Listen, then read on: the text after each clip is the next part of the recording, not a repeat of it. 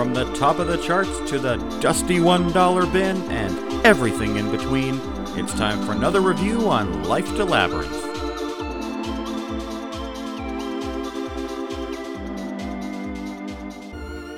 All right, episode two, technically. Or no, is this two? This is yeah, this is two. This is two, yeah.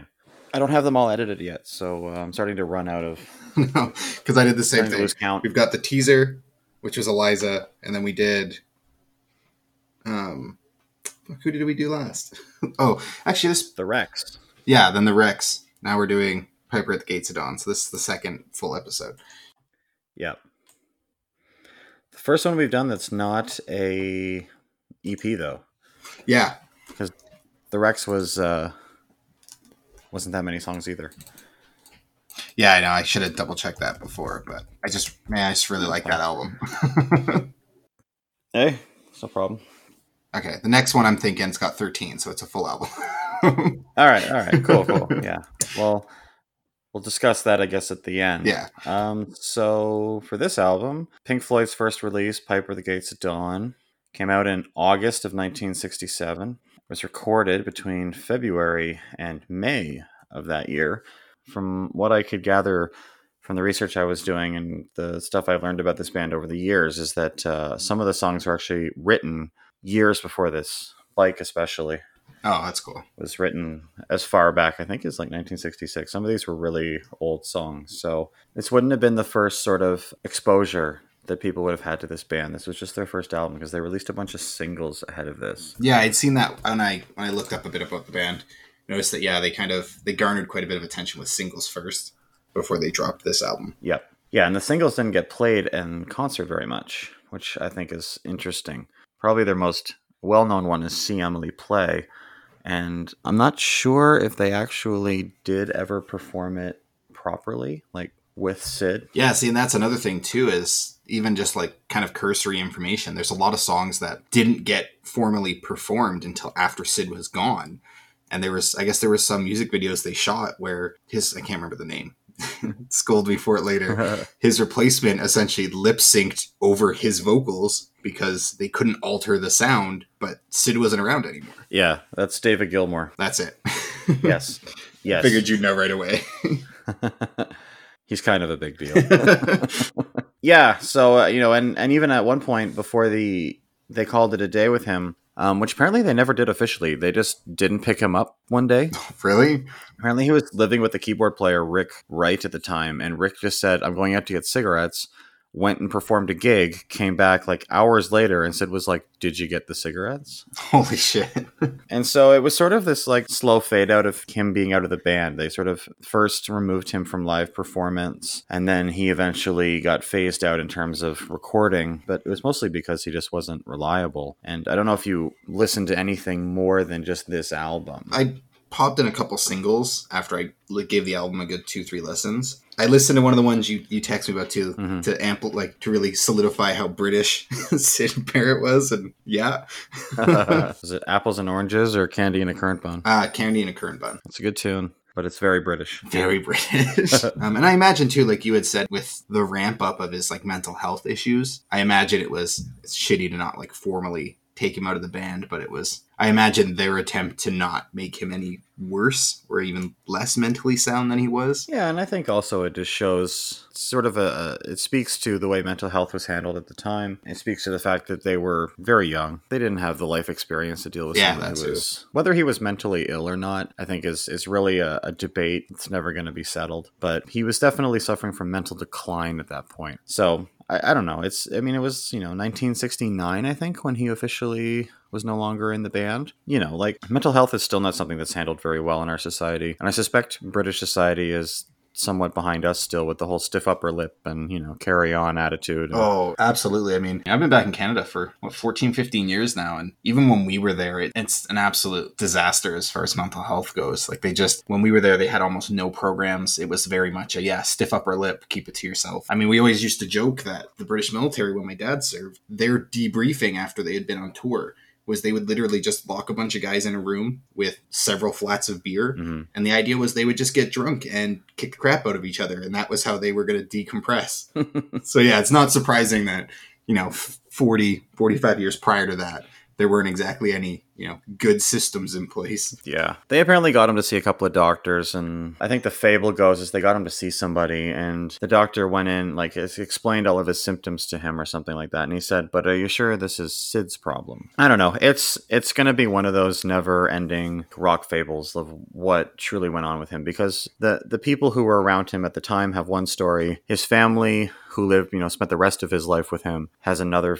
thought on the matter. He was never formally diagnosed with anything, and it was pretty you know it's it's well documented that the people he was living with were like spiking his tea with acid so he was like tripping constantly and so it's like did this man have mental health issues or was he just so fucked by the people who were around him that kept like stuffing drugs down his throat whether he wanted them or not Yeah. Yeah. And I mean, like, right, realistically, at the end of the day, it's just, it's still just a sad story. Like, regardless of the cause, you had said really, like, if you go and look at it, you can kind of see the decline of whatever external factors was causing it.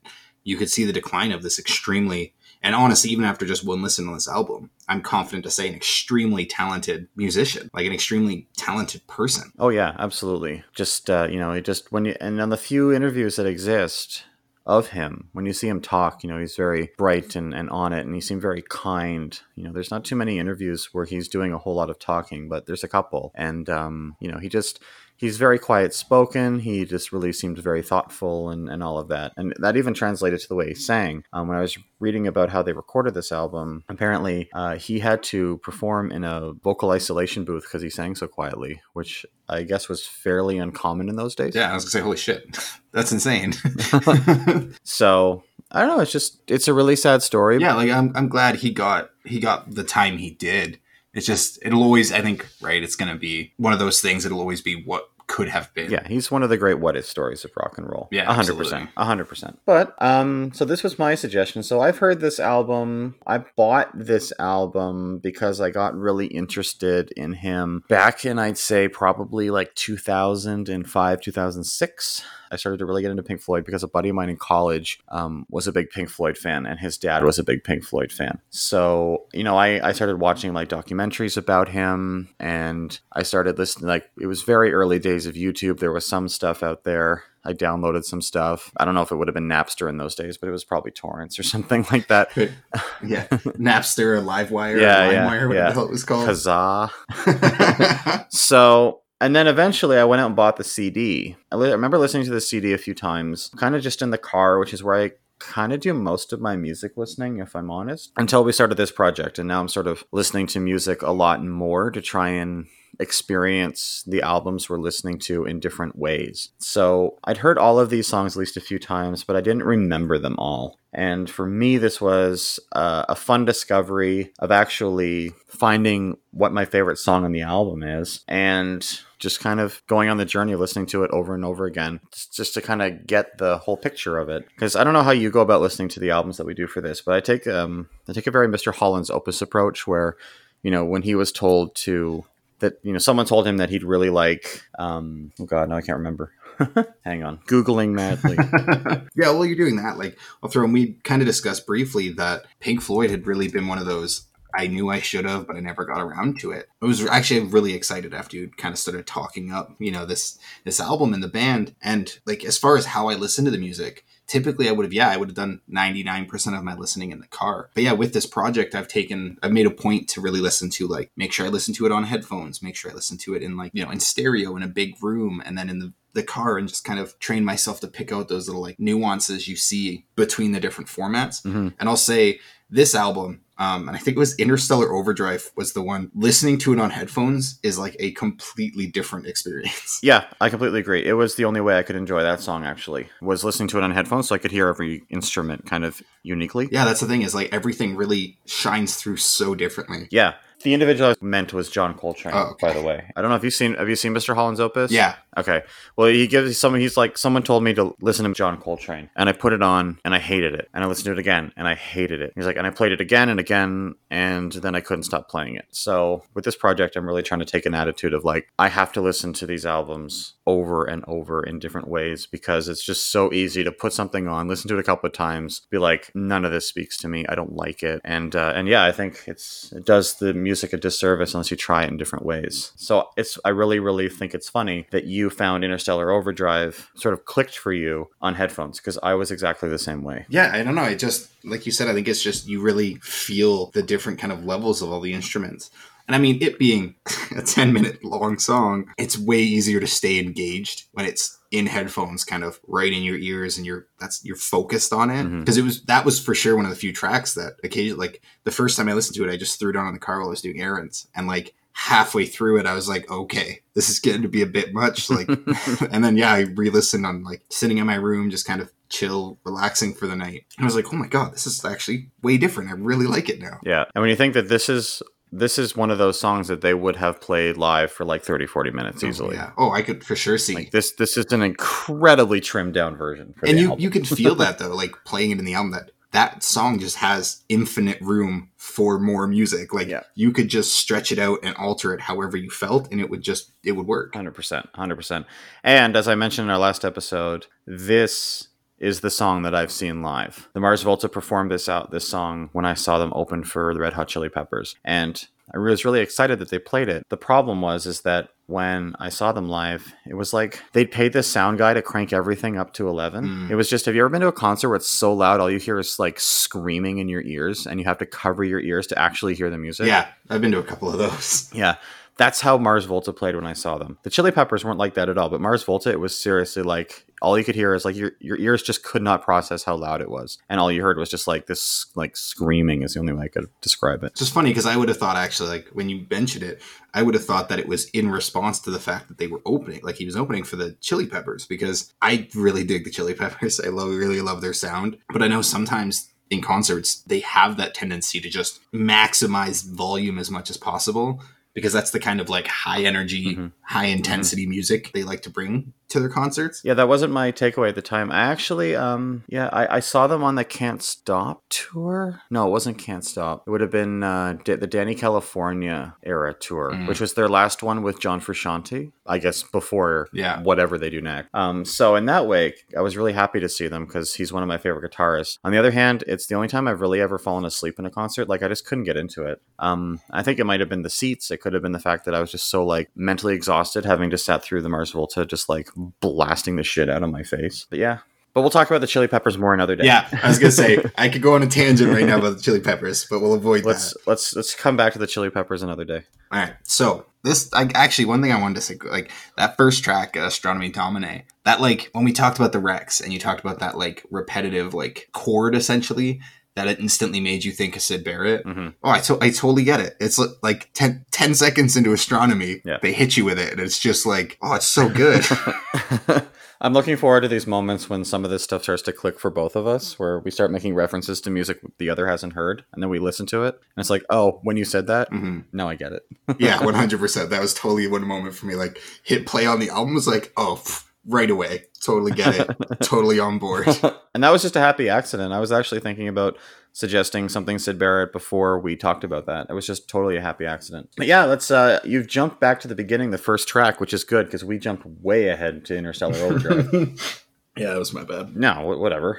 I don't know. For me, this is this is one of the better known songs I say in their in the repertoire of Syd Barrett. Like this is the song that the band continued to play live, like until probably present day. It was Dave Gilmour and Rick Wright kept putting all of his songs on their greatest hits albums. They'd play at least one or two of his songs live for their live albums and stuff to keep royalties going to him and to make sure that like you know his legacy wasn't completely forgotten. Like so.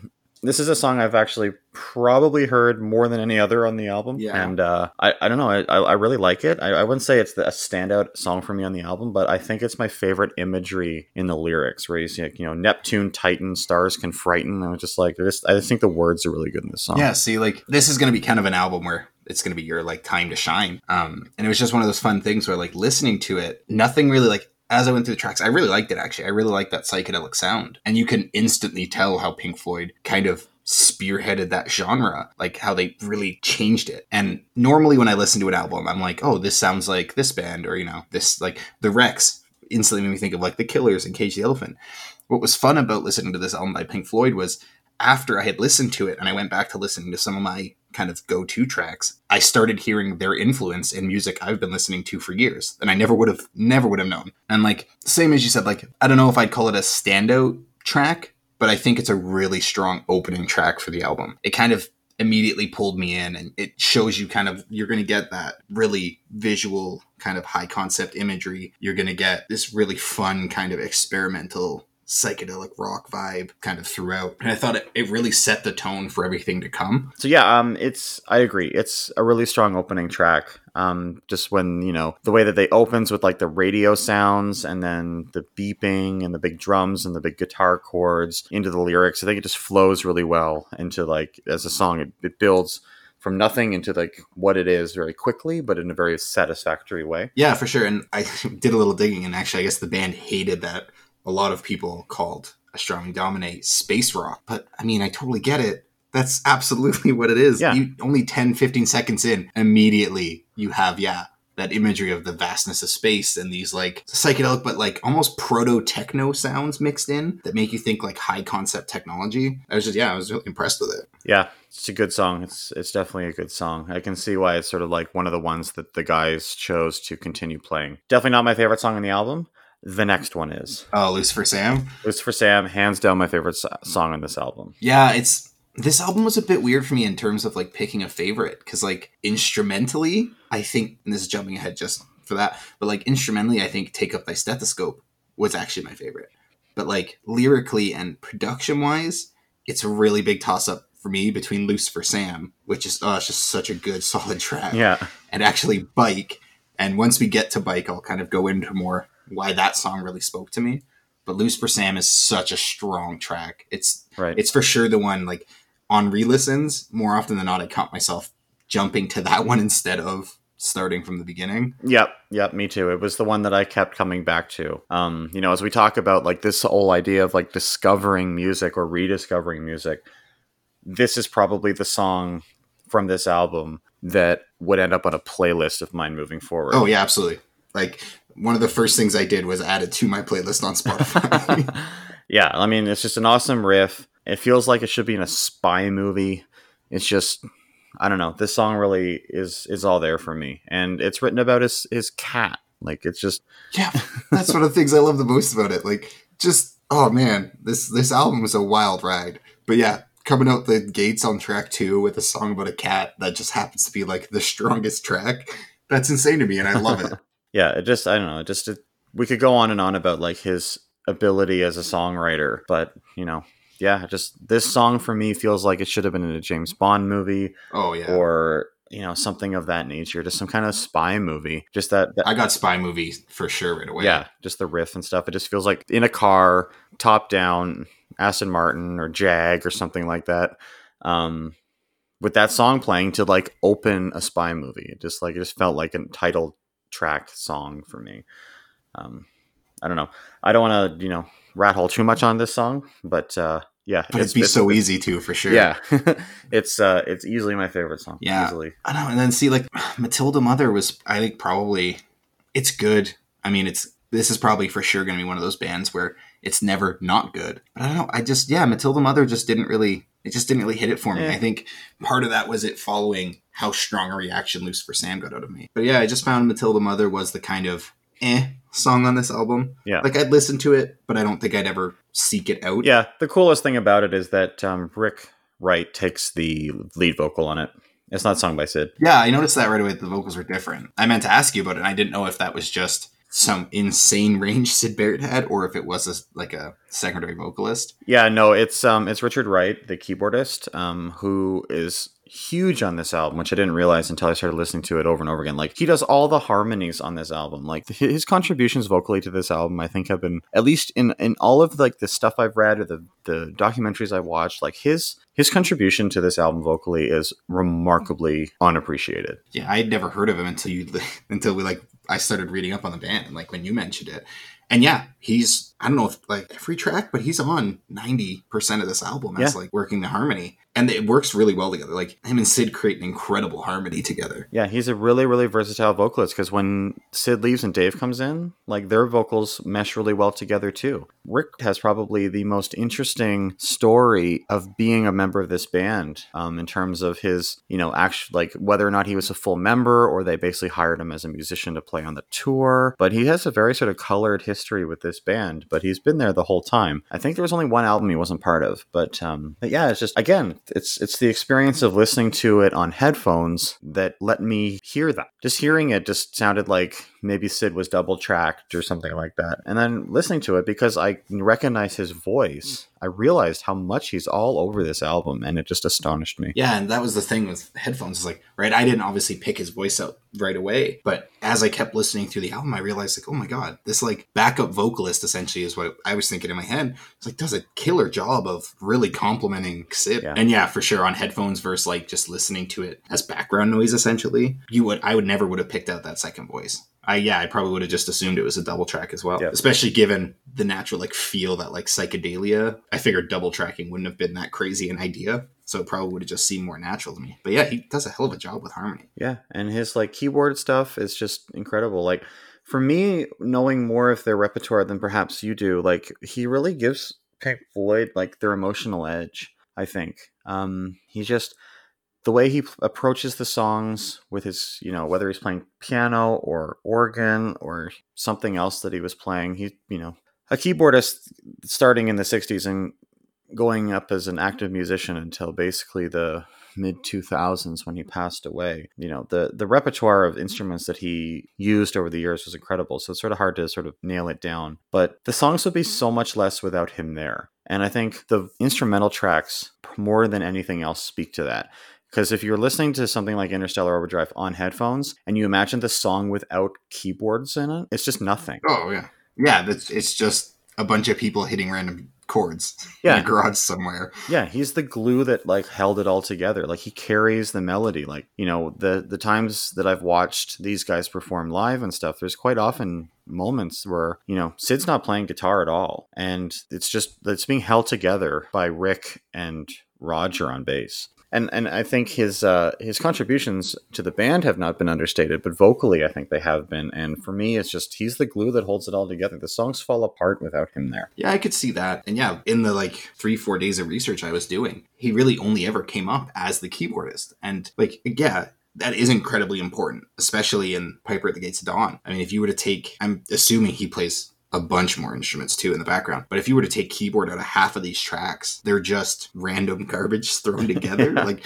it, it really does add that cohesive element that Yeah, turns each 100%. independent track into an album. again just one of the fun things about listening to it just for the experience instead of putting it on to have music in the room Yeah, absolutely. Like I'm really glad I took the time to just sit down, set aside like an hour to properly just give it time on each track. And yeah, I don't know. I was just I was really impressed through and through this album. Just I I mean I should have expected it to be good, but I wasn't expecting it to be as good for me as it was. yeah not to say that there aren't hard moments in it Yeah, absolutely. There is, like you said, there was a couple moments where I was like, okay, this is getting hard to push through, but how many minutes are left Right. oh tens of minutes okay yeah, flaming the next album or next track i'm all over the place tonight That's okay. I get it.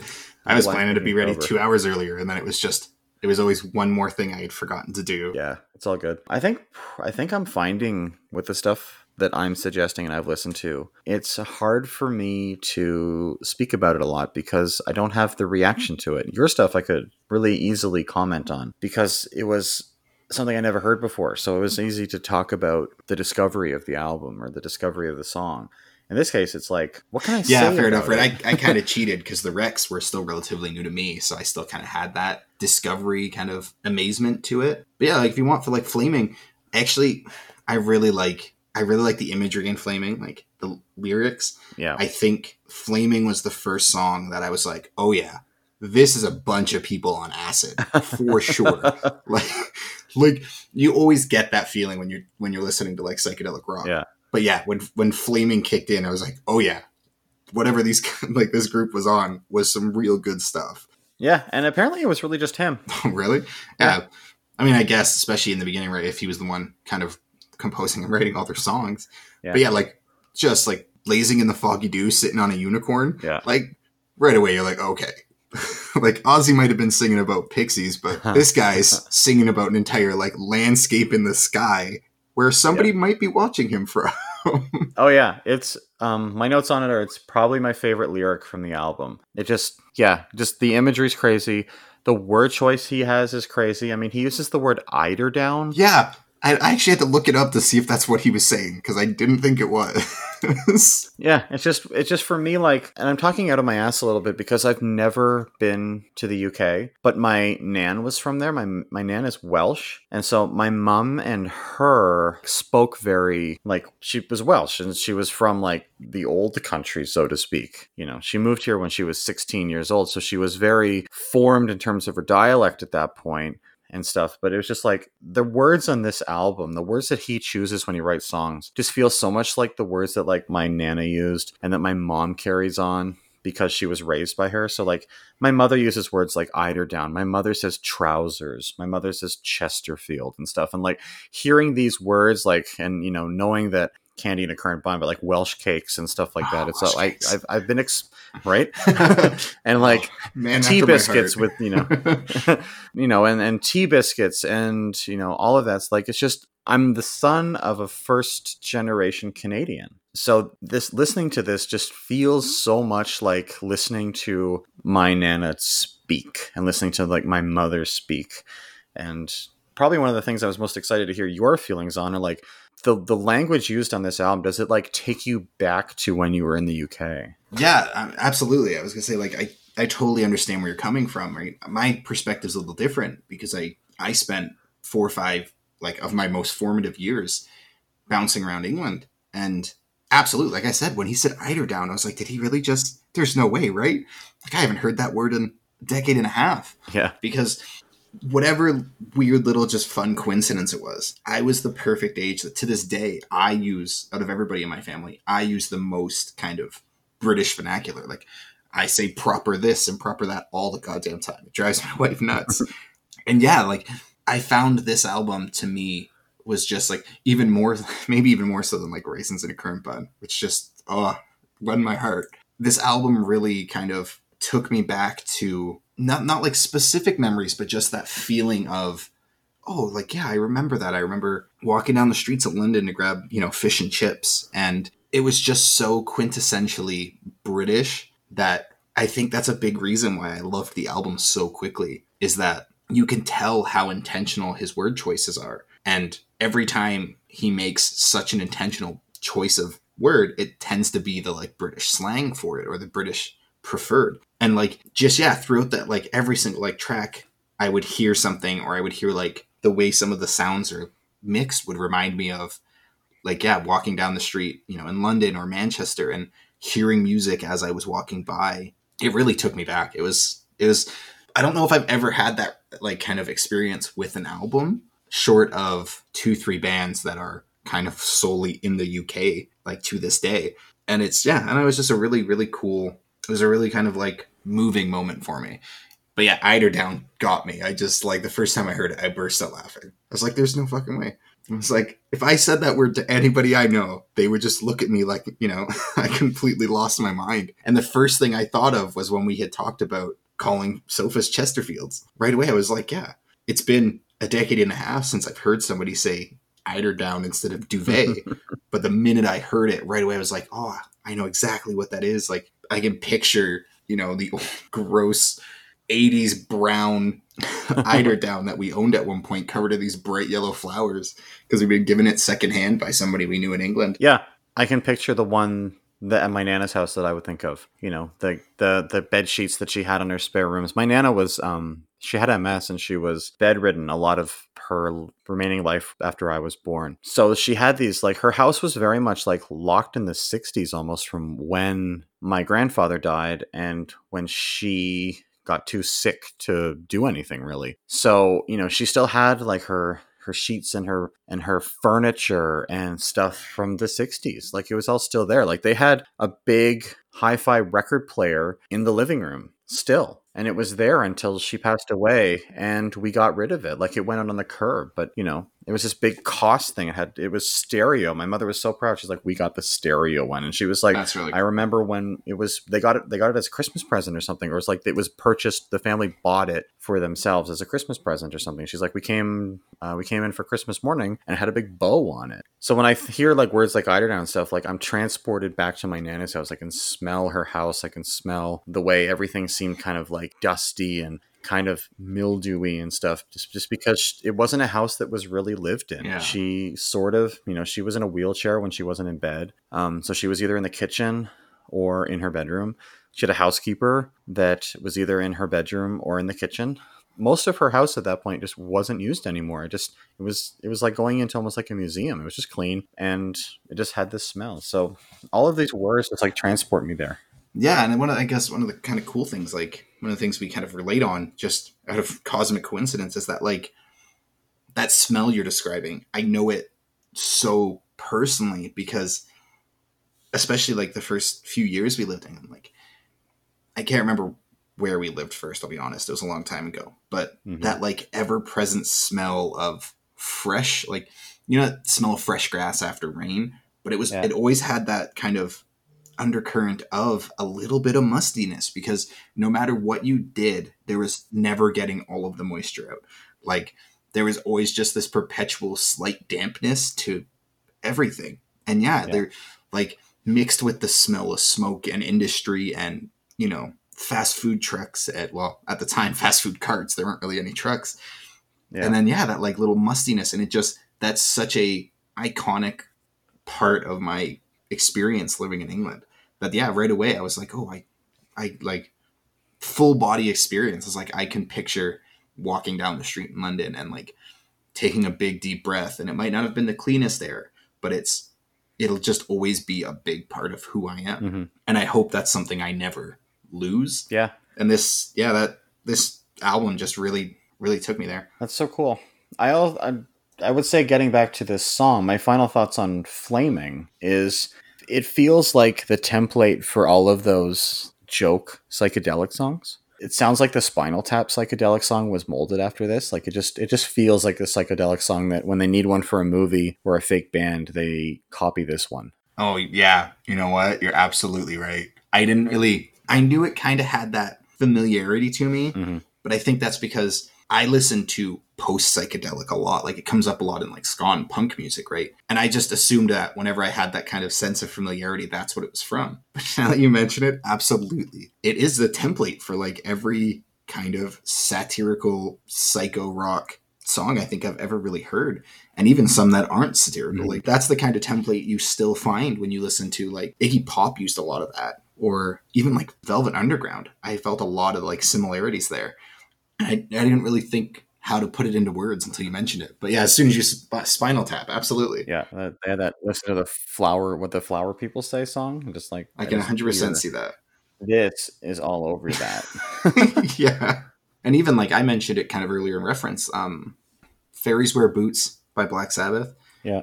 I feel it in. I feel like flaming kind of in the background of that now as I play it out in my head. Well, Ozzy was a big Beatles fan, so Yeah, right, absolutely. And it was actually I ended up having to Google kind of the Beatles' active years versus like Pink Floyd's because there just was so much not like crossover or mimicry, so much as just familiarities between the two that I knew. Um, I thought it was really cool. And I mean, I guess they were active actually relatively around the same times. Yep. Um, Yeah, well, Sergeant Pepper came out the same year. yeah, and I think I the comparison that of course I made in my head was that like if the Beatles like if Pink Floyd was the like punk equivalent, the Beatles were the pop punk equivalent.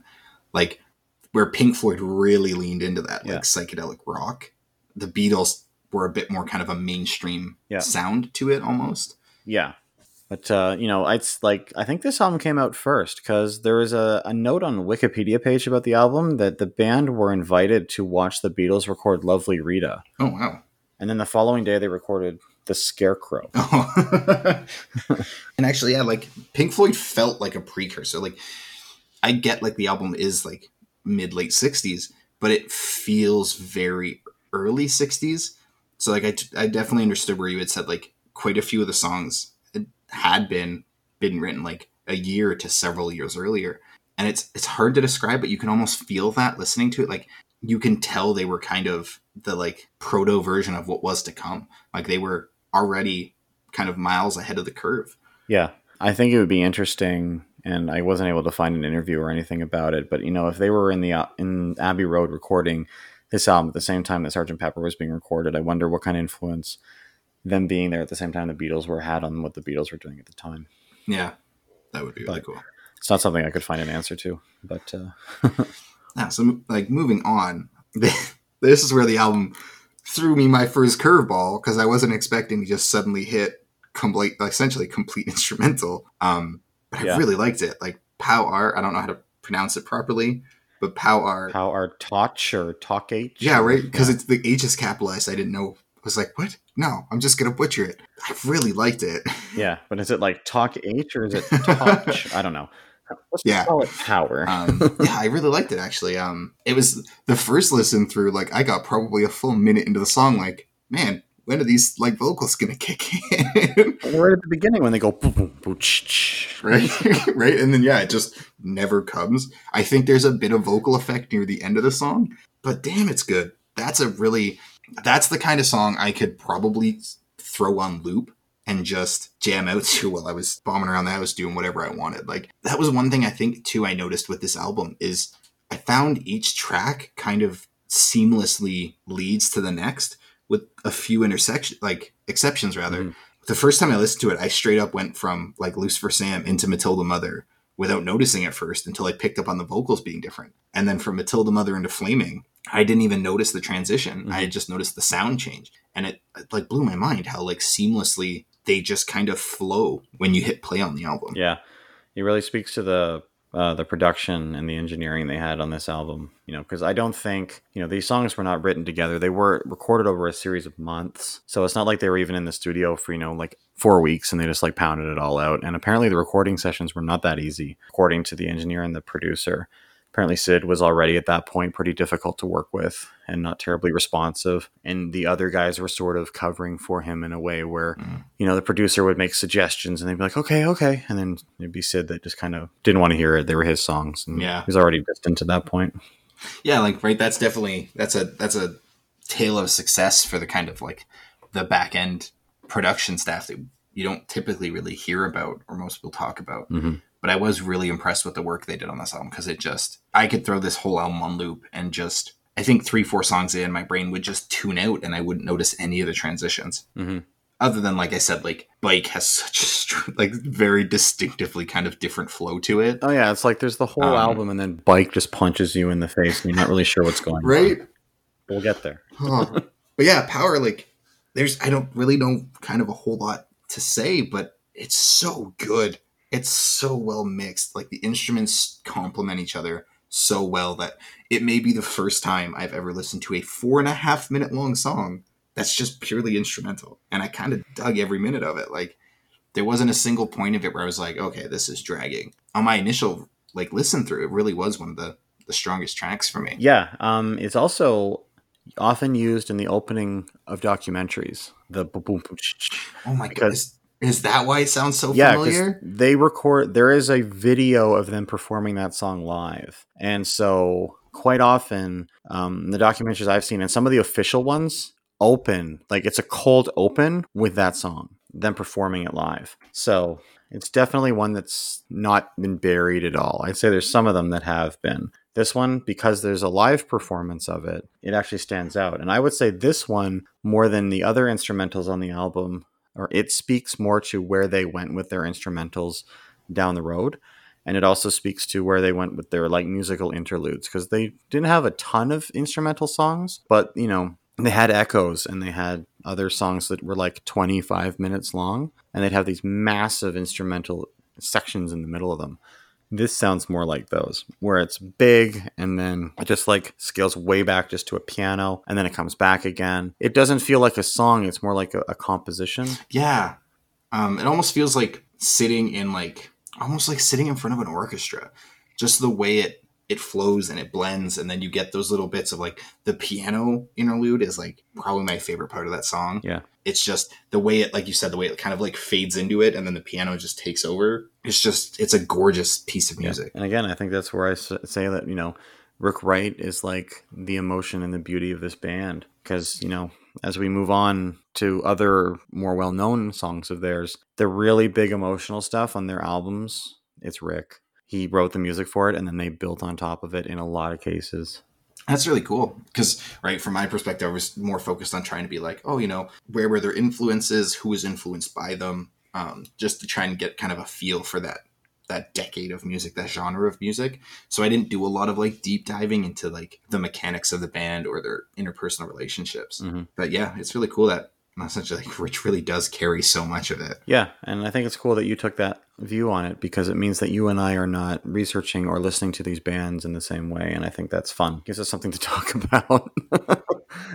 yeah, right. They, they said that was that was just part of kind of the natural realization I had that I where normally when we talk about especially more modern bands, I pretty quickly identify kind of like, ooh, I know who they listened to growing up. I know what this sounds mm. like. To have this, to finally listen to an album that was the precursor to so much of what I've consumed as a music listener, like it was just a really cool experience to then, when I started trying to find that information, being like, oh wow, like they pioneered and completely revolutionized the face of music. And it's just a fact I never really, I guess, paid attention to or never truly knew. And yeah, once we're done, I'll be listening to all of them. well, if it doesn't, you know, cross your desk, so to speak. Yeah, right. Like I said, like my dad likes Pink Floyd, but it wasn't the kind of thing he would listen to when we were around. Like Pink Floyd was always I'd catch my dad listening to a song here or there. He wasn't ever just sitting down and putting on like a Pink Floyd album. So I just never occurred to me to do the same. And then I started realizing that the, the like few songs my dad I remember my dad listening to, even if I don't know the names. After listening to this album, I could immediately recognize like, oh, I understand now why he started listening to this band and you know how his how his tastes evolved into this preference. And a lot of it comes from i'd say like pink floyd and probably velvet underground contribute to i don't know 85 90% of the music i grew up listening to. And then there's take thy stethoscope. This is probably my least favorite song on the album. i love i love the instrumental which is like two and a half minutes straight of the song. Um this part of the reason i really like this song is that those like that first verse, you know, um, Doctor Doctor, I'm in bed, Doctor Doctor, aching head, that Yep. kind of, I'm gonna say lazy kind of rhyme scheme, kind of instantly made me think of like cockney rhyming slang, Oh yeah, and yeah, right away it was again this song won me over because it pulled me into my memories, and I was like, okay, yeah, I remember hearing people genuinely talk like this, like. I remember hearing people have conversations that realistically make no goddamn sense because it's just them rhyming random words and hoping the recipient has the attention span to like reverse engineer their sentence. That's what this song felt like to me.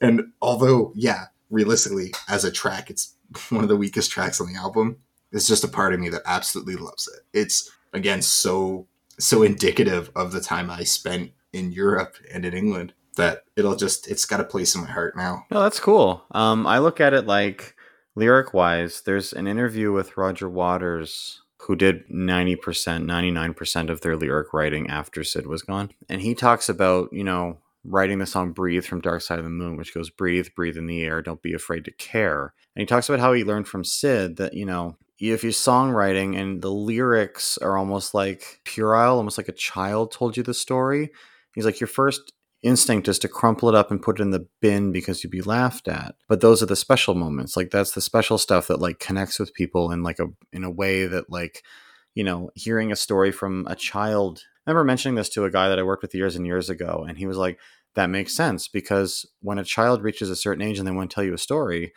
they don't have a lot of vocabulary to lean on. But if they stay on topic, they will tell you their whole story and you'll understand and you'll get why they're excited about it. When you think of a songwriting, turning that into songwriting, it's a really, really cool way of looking at it. It's the opposite of where everybody's trying to be like so deep and meaningful. This guy's like Doctor Doctor, and you know, Yeah, think one of the last two lines of verse one, it's like gru- gruel, ghoul, greasy spoon, used spoon, June bloom. Like I actually wrote those down in my notes because I went back and listened to it a couple times and was like, man, I part of me is like that's so a nonsensical and simplistic, but also I kind of love that it is. And I think that's why, like you said, it's not. It's very clearly not somebody trying to be profound or intelligent. It's just somebody telling a story. Yeah. And for me personally, the way this t- story's told reminds me of just hearing background conversations in my youth. And that was right away. That was another one of those moments where I was like, oh yeah, this is through and through a British album. Like, Yeah. but other than that, like, There's something to be said too for writing writing lyrics based on the sound the word makes, not necessarily how it relates or what it means. Yeah, definitely. That's I think at least like what I heard in this album. That's kind of a running theme of theirs is that you can tell like every every word choice is clearly intentional, and the mindset behind those choices isn't always kind of as straightforward as it would seem. Sometimes it's about making it sound good instead of making it rhyme properly or kind of making sure that it it sounds smart. It just had to flow. Yeah. Yeah, I mean, there's not really much else I could say about it. I just I loved the the rhyming scheme in that song. It was just so wild to me. Goofy lyrics. Yeah, absolutely. and it's always nice to have at least one track. I mean, they had more than one track, but it's always nice to have at least one track that's just kind of it's a solid track, but it's just kind of goofy and fun. Mhm. And I think it being like kind of dead center of the album was a really good way to keep the energy going throughout the album. Like when it hit power and it was all instrumental, I really liked it. Um, and then they follow it up with like take up thy stethoscope and it's again very minimalist in like lyrics and vocals but i found it was just enough that i was like oh yeah i'll keep going and i kind of did expect the following track to be more instrumental because you, you can kind of almost see that's the Mhm. the like pattern or the flow they were going for Mhm. yeah and then i wasn't expecting it to be a nine and a half minute song but uh-huh.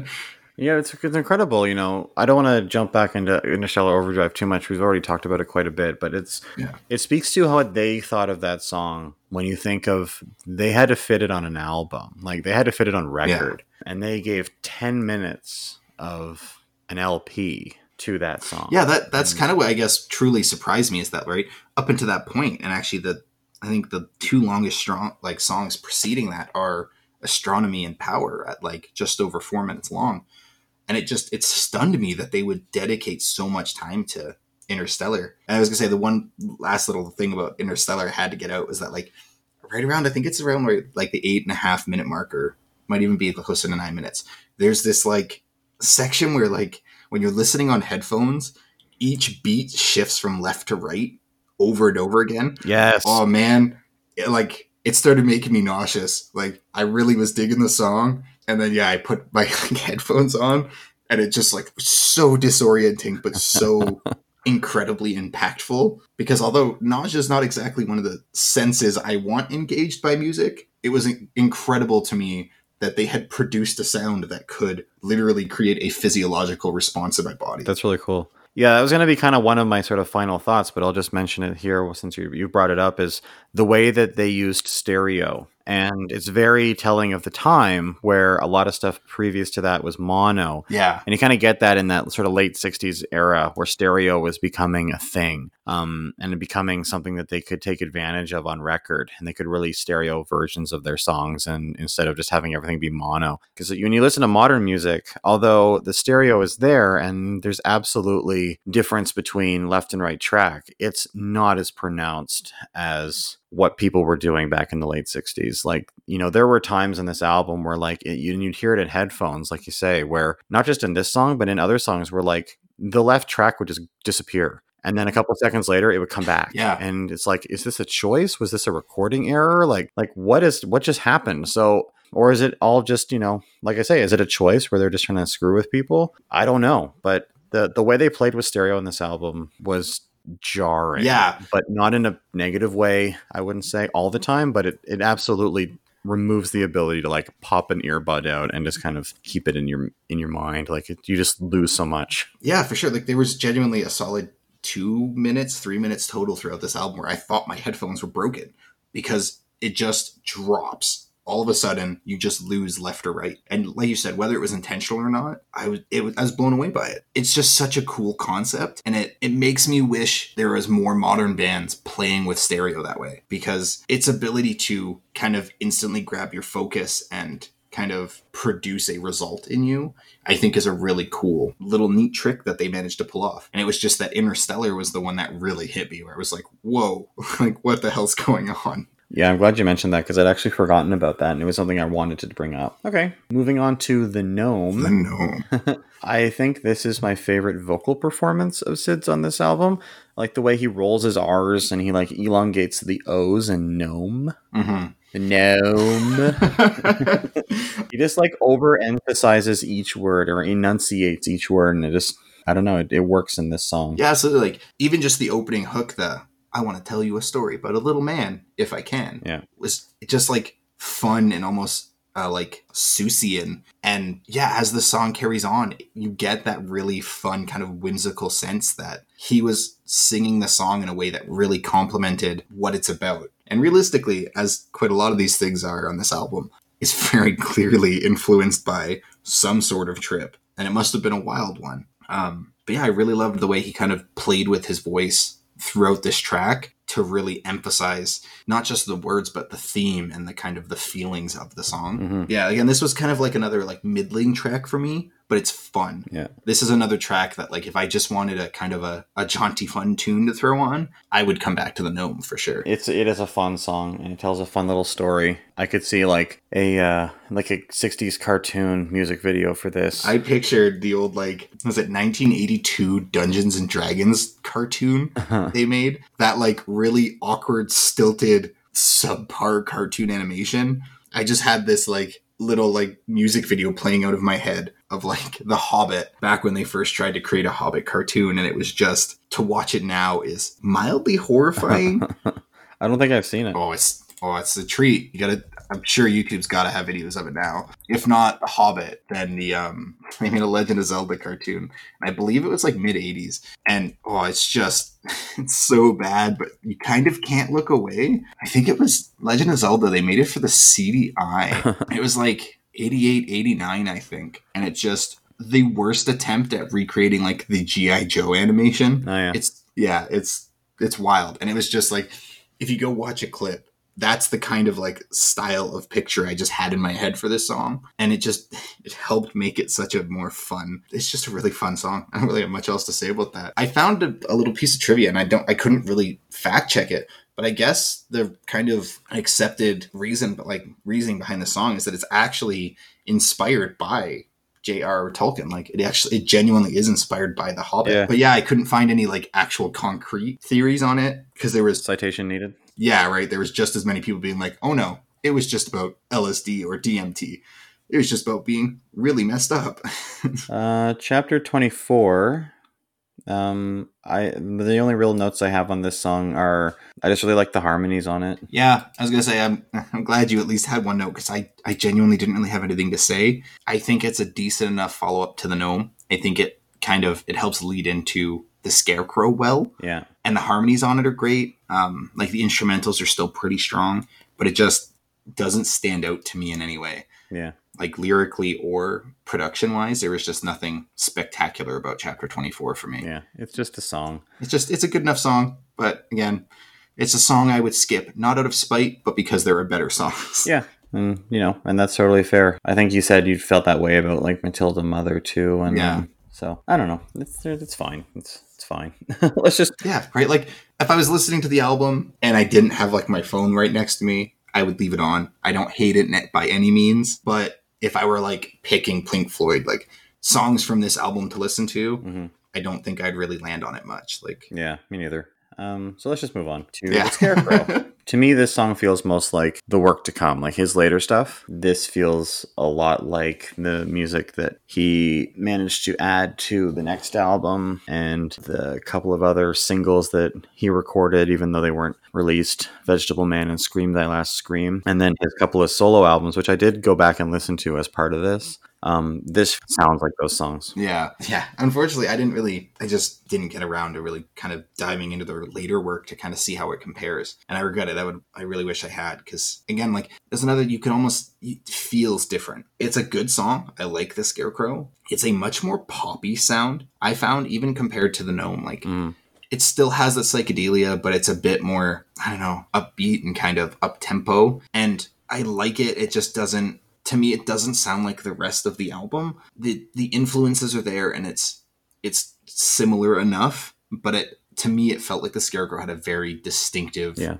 kind of like, oh, what what about if we try it slightly off? Like what if we try it this way instead? Yeah. Um, and it's cool to know that yeah, that then followed up and you see more of it kind of in their their later works. Hmm. But I mean, same thing, like lyrically pretty straightforward. I mean, it's a short song. Yeah. You're not gonna fit a whole lot in there. It feels And it's mostly instrumental. Yeah, and this one this one like specifically feels like it is a story either from Syd's childhood or just that very childlike way of storytelling. And it's it's a cute little song and hmm I mean it's just it's literally somebody just singing about a scarecrow. Like it's not even super trippy or vivid. It just it's just about a scarecrow. Yeah. And the like I think at the very end in like the third verse, he kind of ties it in. I think he says cuz life's not unkind, he doesn't mind Yeah.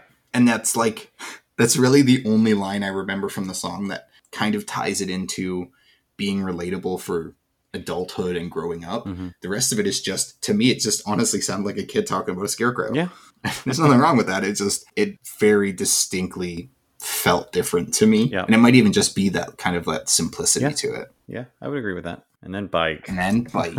so bike's a wild ride when you finally like you've gone what by that point it's 40 minutes into this album and then bike drops. And holy shit. I love it as a closing song. I think it's a really to me it kind of felt like the like the natural conclusion almost of the album. Like you feel you get a little bit of kind of everything you've had a taste of up to that point. But Mhm. for me, I will say Bike has to be my favorite song and it's it's got such a ska feel to it and I it's so before ska was ever even a thought in someone's head. Yeah. It's it was wild to me when it kicked on. I genuinely like for a second thought I had accidentally skipped past a song like hit next or ended up on a different album because it's so similar to the kind of ska that like Madness was playing Yep. in 95 to 2000 and I love it. I love it so much that like mixture of like proto ska and psychedelia and the the musicality of it. It just there wasn't bike there wasn't a moment of bike I didn't love. And whether it was me grooving out to kind of the music or me laughing at shit like I've got a cloak, it's a bit of a joke. To tear up the front, it's red and black. I've had it for months. If you think it could look good, then I guess it should. Yeah. Like just absolute nonsense, but in the the best possible way. Cause yeah, like this song he talks about like this cloak, but also this bike. Um, and then at some point he talks about gingerbread men. hmm like There are men. There are men. Lots of gingerbread men. that's it. Just Take a couple if you if you wish they're on the dish. I found like and the way he sings, take a couple if you wish they're on the dish. It's almost like he forgot the word and they didn't bother to go back and do another take. yeah, right. Like there's such a definitive pause between like he says, take a couple if you wish, like hard stop. They're on the dish. Yeah, And you're like, they're on the dish. what the fuck just happened? Like yeah, I know it shouldn't be my favorite song because I know, like, technically speaking, it's probably one of the weakest tracks, but god damn, did I love it so much. it's it's the one that that remains. It's the one that people talk about. I got to be honest. Of all the stuff that I've seen, the interviews, the documentaries, everything, bike is never missed. yeah, and I totally get that. Like, honestly, two, three weeks from now, when we've, you know, we've done another handful of bands and Pink Floyd's not on my mind anymore, I know for a fact every now and then I'm going to catch myself singing this song. Yeah. And it's not going to make sense and it's not going to have anything to do with, like, nothing's going to trigger it, but I'm just going to be sitting there at some point and be like, I know a mouse and he's got, or what is it? I have a, I know a mouse and he hasn't got a house. I don't know why. I call him Gerald. I don't know why. what the fuck? Yeah. Like, It's getting rather old. yeah, but a good it's just mouse. the craziest shit, and I I love it. I love that. Given that they're so deeply entrenched in psychedelia and this like LSD imagery and this new sound they were pioneering, to just this song is so so iconically drug fueled. like it has to be. There's no other there's no other universe or no other explanation I can possibly think of that would justify this song and it just I just loved it. There was just something this was the song that got me. Like it's just so much fun and it just the first time you listen to it, you don't know what the hell to expect. And you're going to get something way weirder than you ever could have possibly expected. Even having listened to the whole album already, Mhm. every time a new verse started, I was like, what's, what's it going to be now? Bike is the song where if you heard the entire album through once, it's the song you'd remember. Oh, absolutely. Like I I listened to it say 3 or 4 times, like solidly listened to it. And yeah, there was a couple days between my first and second listen and absolutely bike was the song that was on my head for those two days and it just it just has that sometimes songs just kind of have that magic where Yeah. they'll just they just stick with you and for me that was bike it just even aside from the like proto ska feel to it that i really loved Mhm. it just it just works it's just it's a song that's so much better than it has any right to be Yeah, it's just so catchy. I think Bike is a song for me and probably other people were like, if he had written no other songs and that was it, he would still be remembered. Yeah. It's so weird. And it's just such an earworm. Yeah, to me, like Bike, if no other song on that album could, Bike to me is the one song that could absolutely live on as a single. It could have just been dropped if Syd had never formed a band, if he had just dropped it as an indie label, that song, that would be his one hit wonder off this album for sure. It's just so, Yep. yeah, it's just catchy and fun and inviting. Like, you don't feel like you have to understand how the artist is feeling or the message they're trying to convey. You can just kind of hop on and enjoy the ride. Yep, but in the but through the lyric as well, he's in he's basically talking about his world, right? You're the kind of girl that fits in with my world.